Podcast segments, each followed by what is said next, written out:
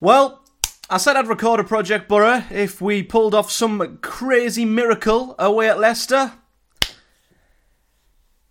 And here we are. Why are we so weird? He's in, and he's snuck it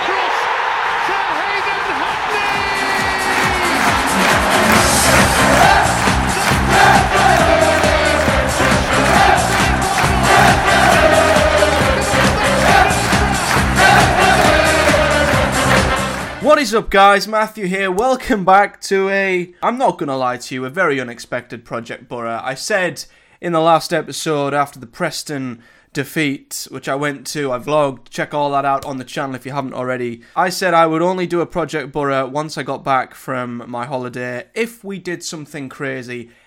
And I said that flippantly, expecting absolutely nothing to come from Boro's away trip to Leicester City.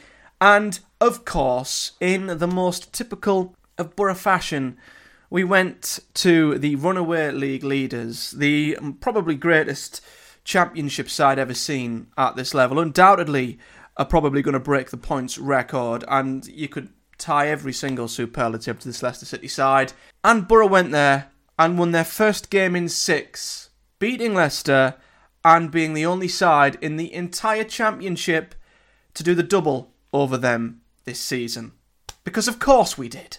Not only that, Boro become only the fourth side to beat Leicester this season and the only side to beat them after scoring twice at their place. The stats are quite incredible, and here is the most typical Boro one of the lot.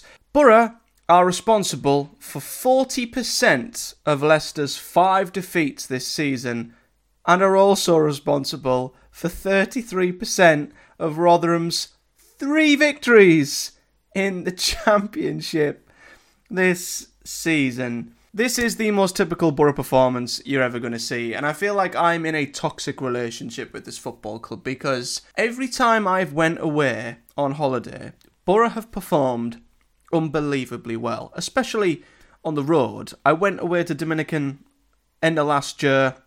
While I was away, we beat Watford away from home 3 2. We beat Cardiff at the Riverside. We then went to Sunderland and battered them 4 0. And this time, when I went away to Paris, Boro beat Leicester 2 1. So I'm starting to actually look at this and think I am in a toxic love hate relationship with this football club, and it is time maybe we have to go our separate ways because Boro, I'm starting to think it's not you, it's actually me. But in all seriousness, I I'm not going to go into this as in depth as I have done other Boro games because, firstly, I've not seen the game in full. I wasn't here to see it. I'm only going off of highlights and what else I've seen, and I can't really go into individual performances either because, as I say, I didn't see the game on whole. But I think you can do two things here. You can look at this game in two different perspectives. The short term, what it means for Boro, straight off the bat of what's been a very bad run, what's been a very, very bad time on and off the pitch, especially and what it might do long term with what 14 league games to go. Now, first of all, short term, I think this is exactly what Boro needed on the pitch. There are still lots of things going on off the pitch in regards to the tickets, and there are expected walkouts and protests at our home game this weekend to Plymouth, which might put a bit of a blemish on any good result Boro might get on the pitch. But in terms of the results, this was desperately, desperately needed for Boro because, of course, we'd gone on a terrible run. We seemingly were so blunt going forwards, very creative, lacking no final punch whatsoever. We were as far from clinical as you can get, and we were leaky at the back, conceding some of the most stupid, hilarious, ridiculous goals you'll ever, ever see. This was roles reversed because Boro were the ones who rode their luck, like a lot of opposition sides have done against Boro this season. And unlike other performances where Boro have had countless shots on target, countless big chances missed, we took, I think, two of our only two or three shots on target in this game, and we converted them into goals. Whereas it was Leicester who were the side who were missing chances galore, creating a bucket load, but missing the majority of them. And it's like roles were reversed. Boro have done to Leicester what many sides have done to Boro this season. It's quite ironic given there's only one side in the league who I believe have missed more big chances than Boro this season. Leicester City. So, yeah, it was always, I guess, kind of going to be this way. But for Boro to come out on top, it's huge. And I think it's massive for Michael Carrick as well because fair play to him. He said after the Preston defeat, something would need to change. He'd have to change something up to try and, you know, change the tide on this bad run of bad luck or us not getting what we deserve, or maybe some would argue it is us getting what we deserve, or whatever he had to change something up. And whether this was a flash in the pan, whether we were quite lucky, whether we got away with a couple of really big misses from Leicester, we definitely rode our luck. Fair play to Carrick because he changed the system. He changed it to the same system that did really well for us in the cup games against Chelsea at home, Aston Villa at home. We might have even utilised this at home to Leicester when we beat them last time as well. So he went back to a 3 4 3, although it does say a 5 4 1 on FotMob, but essentially McGree and O'Brien would sort of push up with Silvera, Azaz would kind of move up as well. You'd then have that midfield four, the wing backs would push on.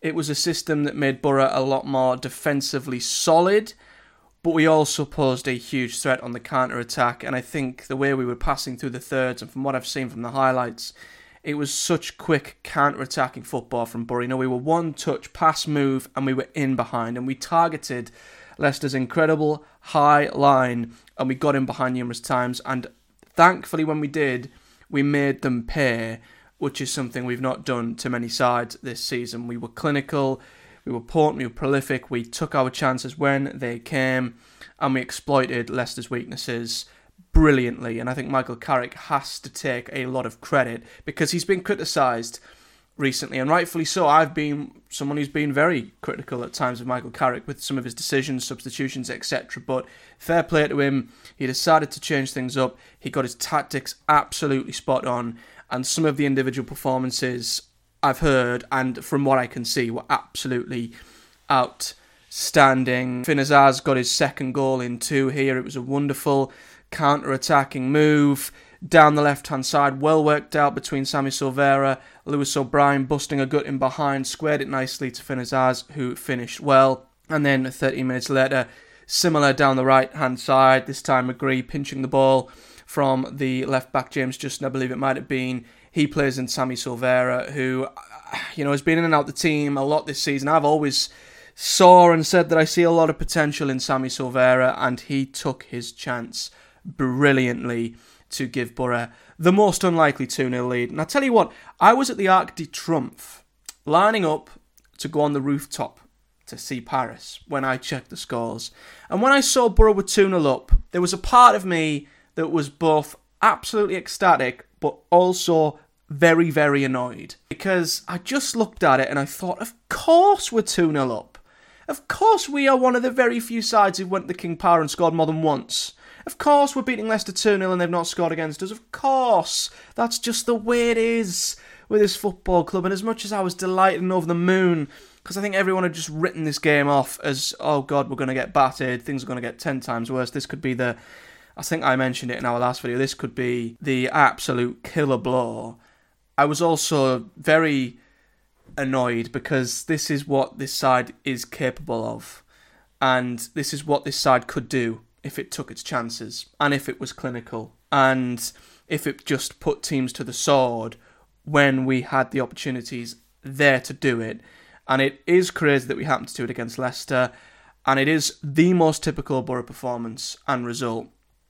But for me, it shows the potential of what we know this side can do. It's just so frustrating that we simply do not do it enough. And you hope that with time with development of all these young players coming together, maybe Michael Carrick learning a bit more about them and the system, as, as we know he changed the system here. Maybe it will just add more knowledge, feedback, thoughts towards what Boro can maybe adjust going forward, and it might help us pick up a lot more of the results that, as Carrick said after the Preston defeat, results we deserve that we've not been getting this season. Of course, Leicester did get one back later on. Jamie Vardy inevitably got his goal. Vintage Jamie Vardy in behind. This was after a absolute flurry of, of missed sitters from Leicester throughout the game. I think early on, I don't know if it was before Boro had even scored.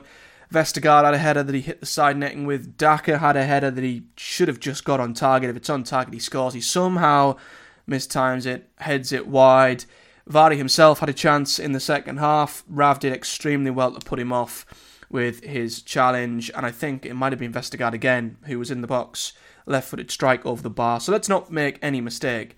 Leicester missed some huge chances here, but this was just one of them games which I guess for some fans it reignites the hope, it reignites the belief, and maybe that confidence, that trust that we lost in Boro in recent months that maybe we're not the team we thought we were, maybe we're not the team we thought we were getting. This kind of reinforces the belief that it's in there if we can get it right. And we need to accept we've got a young coach still who's learning, we've got lots of young players who are learning. And you just hope that it will click, it will come together at some point soon. This is hopefully the start of something. And listen, the short term is absolutely wonderful and it's a fantastic result. But I need to talk about what this result does for Boro long term in terms of the playoffs. And I hate to be the one who pisses on Boro's parade here, but this does not change my thoughts towards Boro's playoff push at all. This, for me, only backs up the point, if anything, that we are an incredibly peaky, inconsistent side who we will drop these results every now and again. Absolutely. We're capable, we know that, but we're also incredibly capable of hosting Plymouth at the weekend, who are one of the worst travellers in the league, and dropping points, if not losing to them. And that's just the way it has gone for Boro this season. So I am not going to be reactionary and assume just because we've beaten the best team in the league twice and we've beaten them away from home, yes, it's fantastic. Yes, the system was brilliant. Yes, it worked a treat. Great for Carrick, great for us going forward. And if there was ever a time to start the run we desperately need, this is the result to do it. Absolutely. This still does not give me the proof, the confidence, or the faith that this side can put together the consistent enough run and do this week week in, week out to teams top of the league, bottom of the league, doesn't matter to get ourselves in the playoffs. It just doesn't. And although this was a fantastic system that Carrick implemented and it worked brilliantly in this particular isolated fixture, I still don't think it's the answer going forward. I think when we're at home and sides are going to come to Riverside and sit back, we can't use this system. We still have to use our usual system the 4-2-3-1, whatever you want to call it, the 3-5-2, whatever it's been this season, it sort of fluctuates in and out of possession, but that usual possession based style, which we've not been implementing as well as we could have. At times, our tempo, our intensity is not enough. We still need to implement that, I think, in certain games, but I think this system is perfect for when Boro need to step into game management mode. You know, when we're leading a game, if it looks like we're not maybe going to get the second, this is what we should switch to mid game or even just out of possession, depending on if Carrick can do it with the personnel. This is definitely a system I think we should use mid game to help manage games out and secure points because there's been so many home games this season where we've scored first. I think of Hull, I think of Sunderland, I think of Coventry. There's plenty more where we've scored first and we've ended up coming away with either a point or nothing. And you do just think if we'd have switched this system or went into a bit of a better game management mode, we might have secured a lot more wins and we wouldn't have dropped points, whether it be a draw, whether it be a defeat, especially at home. So I think this definitely gives Boro great knowledge to take forward. And it definitely, I think, can be something that we utilise between now and the end of the season. But I still I'm far from convinced that this team will get into the playoffs. I'm not letting Boro sucker me in. I've done it before. We all have. Typical Boro, beat the best teams, drop points to the worst teams. We've been like this for decades. We are we are brought up to to just to just understand that this is what Middlesbrough Football Club is. We are just it's in our blood on Teesside. It's always been the same, no matter who the manager, who the coach, who the players. This is the Boro way. So I am not getting suckered in to believing any different to what I, be- I believed after the Preston defeat and from what I've seen throughout this season. It's a fantastic result. I'm absolutely over the moon. it needs to be a springboard. It needs to be a springboard now. If if we drop points and drop an absolute stinker at home to Plymouth, this result is meaningless. You know, it will be a flash in the pan and it will mean nothing if it's not backed up at the weekend. So for me, the Plymouth game, if anything, is more important to trying to convince me that this team has enough to at least compete for the playoffs again and get back into that mix. But I'm still not convinced that we're going to make playoffs, and I'm not letting one result sway my opinion completely. But what it does do, and I want to just again, before I look at the table, I just want to say I think I might have pointed this out earlier on, but I, Rav was absolutely outstanding. I want to give praise to Paddy McNair. He came back in first first game since Leeds at the start of December. Started, captain the side, was fantastic in the back three. O'Brien, from what I've heard, had an unbelievable game as well. He was fantastic. Finn Azaz, I think, as I say, is proving why he is such a great player and why I think he's going to be huge for the Boro. I'm so excited to see what more he can do.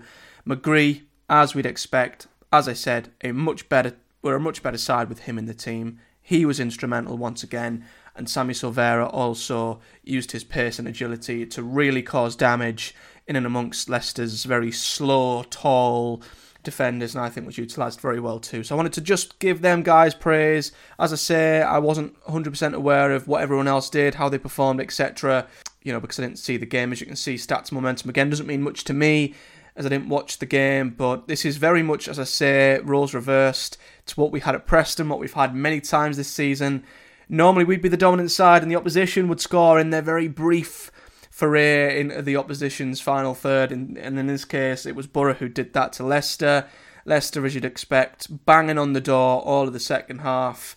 Couldn't get the goal until late on. Boro clung on, and the stats very much reflect that as well. Dominated us in possession, out XG'd us, and come out on the wrong end, as we have many times this season. It's like looking in a mirror for Boro. It really, really is. So, what it's done for the championship table, essentially, it's not done much. We're still seven points adrift of the playoffs.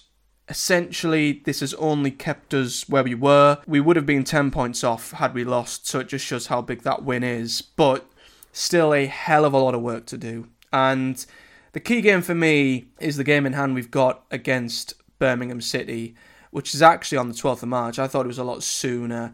That's our game in hand, and we need to get on a run from somewhere.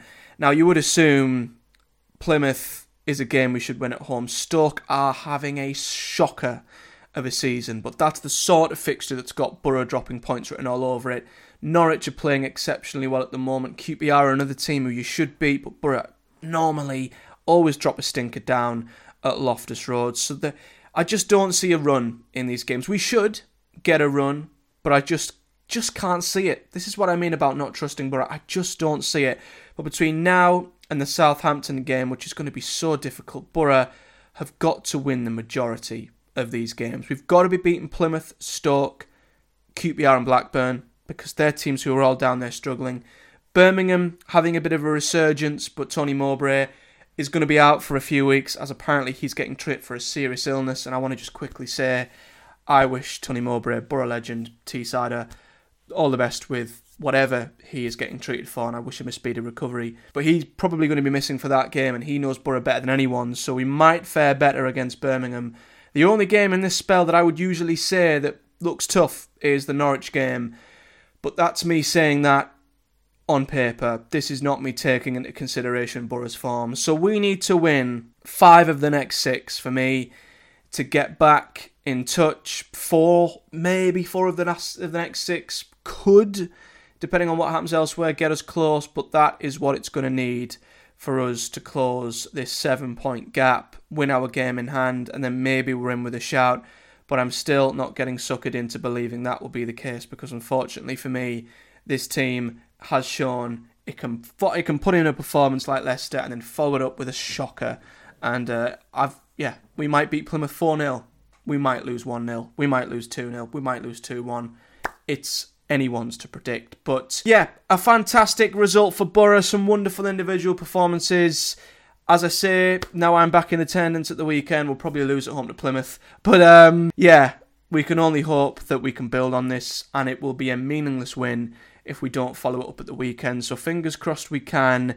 There will be a walkout on 30 minutes by some areas of the fan base to protest the rising ticket prices, which I don't think will help the situation. I will not be partaking in that because I, I don't get the argument of, you know, you protesting about ticket prices and the money you're having to pay to get into the ground to watch Boro. I don't see the logic in me then taking the, the money I've paid to get into this game with my season ticket and then walking out after half an hour that's me losing money I've paid. I don't see the logic. I think there's better ways of doing it. That's for another day. But hopefully it won't affect the boys' performance. Hopefully we can back it up with a win. And I just want to see consistent performances from some players who are certainly coming into form, which can only bode well. But it will all mean jack shit if Boro fail to beat Plymouth at the weekend. So I'll see you guys after that game to see if we can do just that. But typical Boro, we go and beat Leicester. We're the only side to do the double over them this season. Why do I ever continue to be surprised by this football club? But until next time, hit a like on this video if you've enjoyed it, subscribe to the channel if you haven't already, hit the bell too so you never miss an upload. Comment below your thoughts, whether you're a Boro fan, Leicester fan, or a neutral. And if you're listening on any of the podcast providers, as always, do give me a like, a rating, and a subscribe over there. And I'll be back at the weekend to see what on earth might happen at home to Plymouth it's anyone's guess with this team, let's be honest. Until then, take care, guys, and I'll see you all in the next one.